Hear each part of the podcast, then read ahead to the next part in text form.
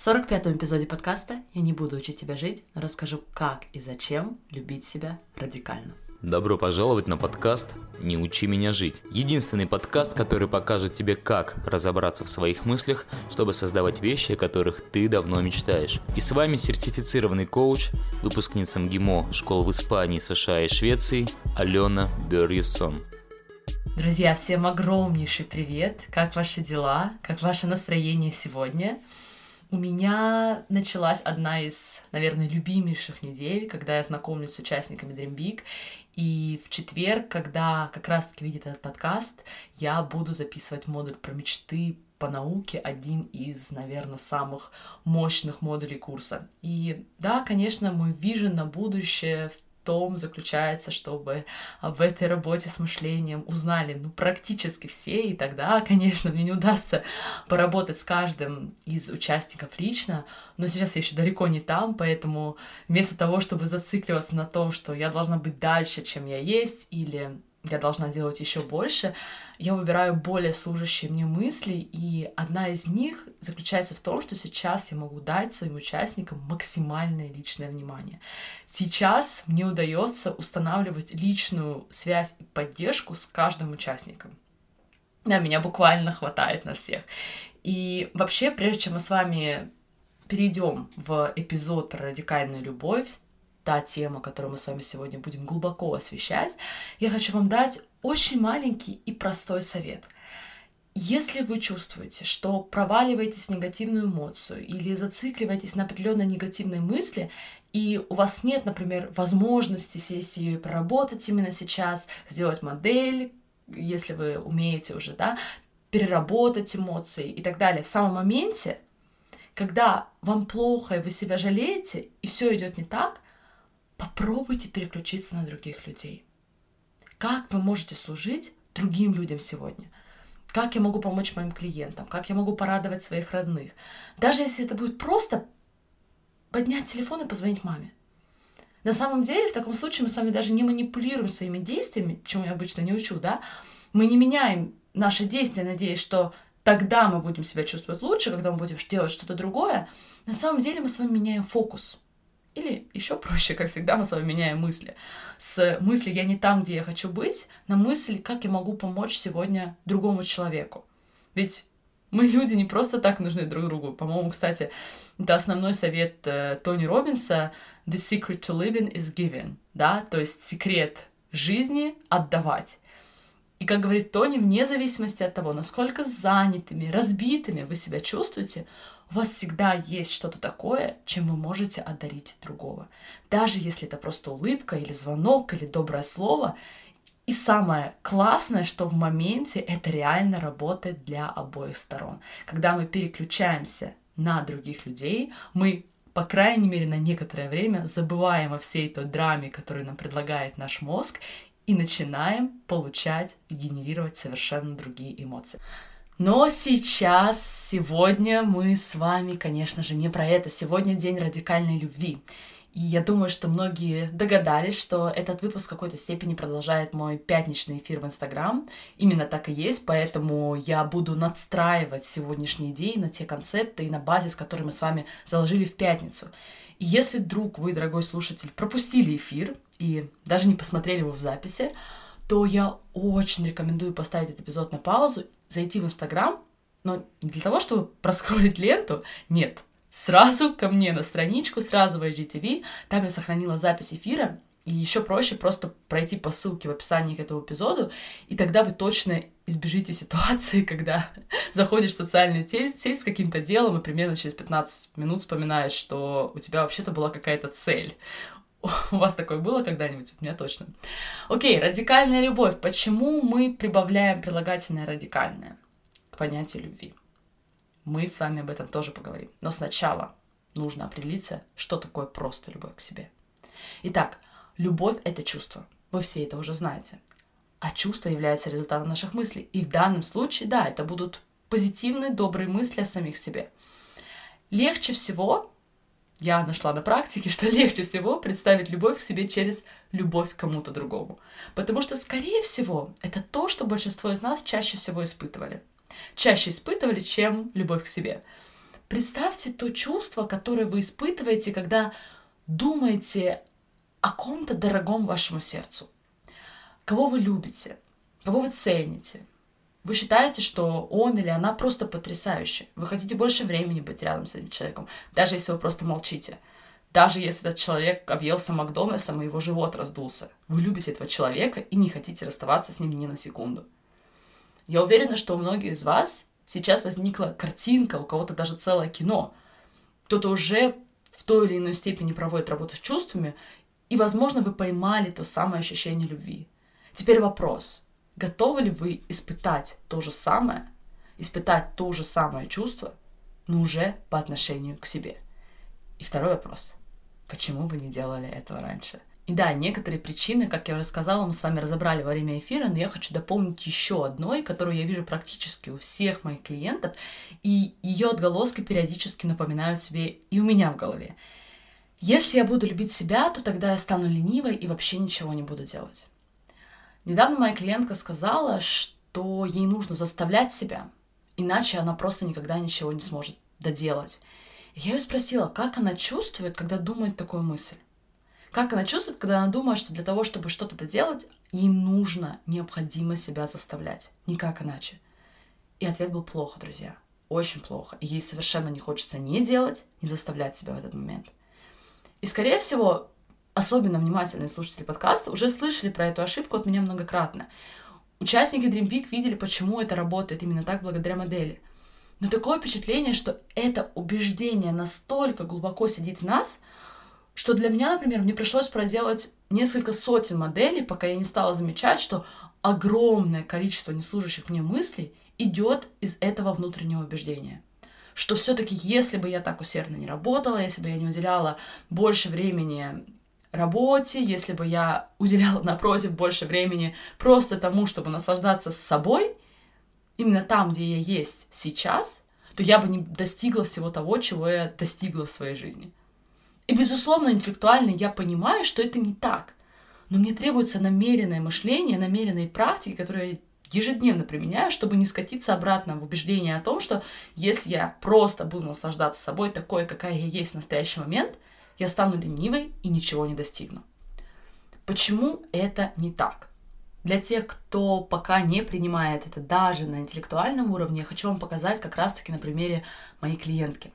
На мой вопрос, почему она выбирает про себя верить, что если я не буду себя заставлять, значит, я вообще ничего не сделаю, она сказала, что у нее есть доказательства. Есть доказательства из прошлого, когда она перестала себя заставлять и вообще впала в депрессию и не хотела делать и не делала абсолютно ничего. Только правда совершенно в обратном, друзья – она не захотела ничего делать, потому что к тому моменту она уже была эмоционально на пределе. Потому что она уже за долгое время до этого критиковала и не любила себя в своей голове, не наслаждалась собой. И нежелание, а скорее даже эмоциональная невозможность вообще что-то делать в итоге стало результатом долгого цикла, пока она себя заставляла, пока она себя не любила и пока она себя критиковала. Таким образом, она находилась в состоянии хронического стресса на протяжении долгого времени – со своего же мышления. Именно это стало причиной того, что в итоге она перестала вообще делать что бы то ни было. Еще раз, это было не из-за того, что она перестала себя заставлять, а из-за того, что она уже была в состоянии эмоционального выгорания. Хотя бы потому, что, друзья, заставлять это не единственный вариант, чтобы что-то завершить и сделать. Но когда мы любим себя, когда мы говорим с собой уважительно, у нас появляется намного больше энергии на то, что мы хотим делать и мы становимся намного более бережными в себе. Даже, например, когда мы планируем свои календари.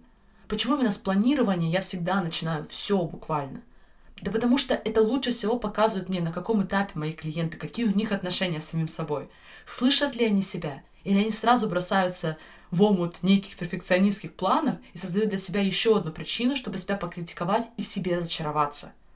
Но когда вы любите себя, ваш календарь, ваше расписание выглядит совершенно по-другому. Вы умеете сказать «нет» делам и сказать «нет» людям, которые не соответствуют вашим ценностям.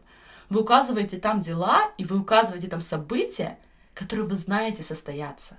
И вы учитываете себя и свое мнение. И последняя заметка по этому феномену, который в той или иной степени присутствует в каждом из нас, опять же, например, на одной из моих недавних сессий, Клиент была уверена, что все ее профессиональные достижения есть результат ее стресса, постоянной готовности к плохому, постоянной тревожности, переработок и так далее. И когда мы с ней сделали модель на эту ситуацию, она увидела, как все ее профессиональные успехи произошли не из-за, а вопреки ее стрессу, вопреки ее тревожности и постоянному предсказанию плохого. Я смотрю назад на свою прошлую карьеру, и тогда я реально думала, что единственный способ стать успешным юристом, партнером, руководителем — это переработки. Это постоянный стресс, это самокритика, жесткое, критичное отношение к себе и к моим знаниям, к моим навыкам. Но теперь я понимаю, что если бы я обладала теми навыками работы с мышлениями, которыми я обладаю сейчас, и если бы я пришла в юриспруденцию заряженная положительной энергией и любовью к себе, я бы не только росла быстрее, я бы проживала совершенно другой опыт своей жизни, что есть, наверное, самое важное. Представьте, что все наши действия, которые мы делаем, они заправлены топливом. На самом деле, нашими чувствами, но примите на секунду сравнение с топливом. И представьте, что стресс и тревога — это уголь. И мы его сжигаем, и мы его сжигаем. И вроде бы мы двигаемся дальше. Но если мы хотим двигаться реально по-крупному, мечтать по-крупному и достигать по-крупному, то нам нужно сжечь столько угля, что в итоге мы просто в нем задохнемся. Мы просто погрязнем в этой черной гаре. А теперь представьте, что вами движет уверенность в себе, любовь к себе. Это самая чистая, даже возобновляемая энергия, альтернативный источник, да, ветер, солнце. Им нет предела, нет конца. И они оживляют не только вашу жизнь, но и жизнь тех, кто оказался рядом, в процессе вашего роста. Именно этот результат создает для вас настоящая работа с мышлением. Итак, мы с вами определились и ответили на вопрос, почему любовь и принятие себя не сделает вас ленивым и не остановит, а наоборот зарядит вас на пути к вашим мечтам. Но сейчас мы с вами немного поменяем наш путь и перейдем уже вплотную к радикальной любви. Что означает радикальная любовь? Вообще, радикальный означает то, что он влияет на фундаментальную природу, буквально сущность чего-то, корень чего-то. И сегодня мы с вами живем в обществе, где мы привыкли считать, что именно действие, наш внешний вид, другая внешняя атрибутика делает нас ценными. Тогда мы чего-то стоим, тогда нам, нас можно любить. Но концепт радикальной любви как раз-таки ставит под вопрос фундаментальную природу нашего понимания. Он позволяет нам увидеть, что каждому человеку изначально присуще достоинство и достаточность, то, о чем мы с вами говорили в эпизоде про ценность каждого человека, который нельзя отнять и изменить, и он полностью переводит внимание на то, что происходит внутри каждого из нас, вне зависимости от того, что происходит вокруг. Концепт радикальной любви стали развивать в Америке как противостояние дискриминации по полу, расе, форме тела, особенно по а, дискриминации по телу и возрасту. Идея в том, что если мы участвуем в радикальной любви, принимаем свое тело, свою расу, свой пол и прочее, относимся ко всему этому безусловно любовью, то таким образом мы автоматически не дискриминируем никого. В первую очередь не дискриминируем себя по этим признакам. И если мы с вами найдем время, чтобы разглядеть все те негативные убеждения о нас самих, которые культивируются в нас за счет социального программирования, то, что, например, весить столько-то это плохо, стареть это плохо и прочее, если мы с вами не уделим время этим убеждениям, не выявим их для себя, то мы с вами пойдем в мир и будем доказывать эти убеждения, находить и убеждаться, что они правдивы, что они настоящие. И, кстати, как пишет автор бестселлера «The Body is not an Apology», Сони Рене Тейлор, ее зовут, э, мое тело это не способ попросить прощения, да. Мне кажется, она очень круто говорит относительно своего тела. Она упоминает о том, что управляет огромной организацией, деятельность, которая завязана на продвижении концепта радикальной любви. Она написала книгу также на эту тему, и даже у нее бывают дни, когда она ненавидит свое тело. Я очень хочу с вами поделиться фразой, которую она использует. Я ее даже направила всем своим коллегам-коучам, потому что она очень прикликается с концептами наблюдателя за своим мышлением, метамышлением, которым мы учим. Так вот, Соня говорит, что в такие дни, когда она ненавидит свое тело, ее работа заключается в том, что она любит ту Соню, которая ненавидит свое тело. Пока Соня опять не примет и не полюбит свое тело. Я сейчас повторю, еще раз, потому что я понимаю, что это сначала может не очень хорошо восприниматься вас на слух. Так вот, идея в том, что она любит ту Соню, которая бесится из-за своих прыщей, любит ту Соню, которая считает, что у нее ничего не получится, любит ту Соню, которая считает, что она всегда будет одинокой, до тех пор, пока Соня не начинает опять принимать и любить себя. И если вам сейчас кажется, что это странный, сомнительный подход, то позвольте мне предложить, что мои клиенты, которые впервые замечают свои автоматизированные мысли, например, я не люблю свое тело, и у меня что-то не так, и я всегда буду одинокой, у меня ничего не получится. Когда они впервые замечают эти мысли и видят, как эти мысли создают их жизнь, они начинают себя еще больше не любить и критиковать за эти мысли. Так что, друзья, мы и так, и так это делаем. Вопрос, какой дополнительный мыслительный слой вы хотите накладывать? Хотите ли вы ненавидеть того себя, кто в этот момент не любит свое тело, или хотите вы любить и принимать даже того себя, который в какой-то конкретный момент не принимает свое тело и подвержен тем социальным силам и влияниям, которые, безусловно, сегодня очень сильны вокруг нас. И сегодняшний эпизод я хочу завершить, показав вам, как радикальная любовь может проявляться в ваших отношениях. На днях я разговаривала с подругой, и она делилась тем, как многие успешные женщины в ее жизни испытывают на себе пренебрежительные отношения со стороны своих партнеров. Я не говорю здесь про домашнее насилие, потому что это другая огромная и сложная тема, которую я не берусь пока поднимать, но речь шла скорее о том, что партнеры могут оскорблять вербально или неуважительно относиться на людях и, например, открыто уделять внимание другим девушкам, такие различные вещи. И подруга попросила меня затронуть эту тему на подкасте. Почему многие девушки, и, возможно, мужчины тоже, просто в разных контекстах, почему многие принимают и соглашаются на пренебрежительное отношение к себе? Почему они терпят условную любовь? То есть, пока ты молодая и красивая, я люблю тебя. А потом могу позволять себе разные высказывания. Например, тебе не помешало бы похудеть, записаться в спортзал, сбросить э, пару килограмм и прочее. И феномен, который мы наблюдаем, заключается в том, что мы принимаем от других людей любовь, которая схожа той любви, которая у нас есть для самих себя. Если мы сами считаем себя, например, толстой и непривлекательной, и наш партнер говорит нам об этом, то у нас есть только два варианта. Мы либо на него обижаемся, ругаемся и впадаем в депрессию, либо соглашаемся и начинаем критиковать себя еще больше.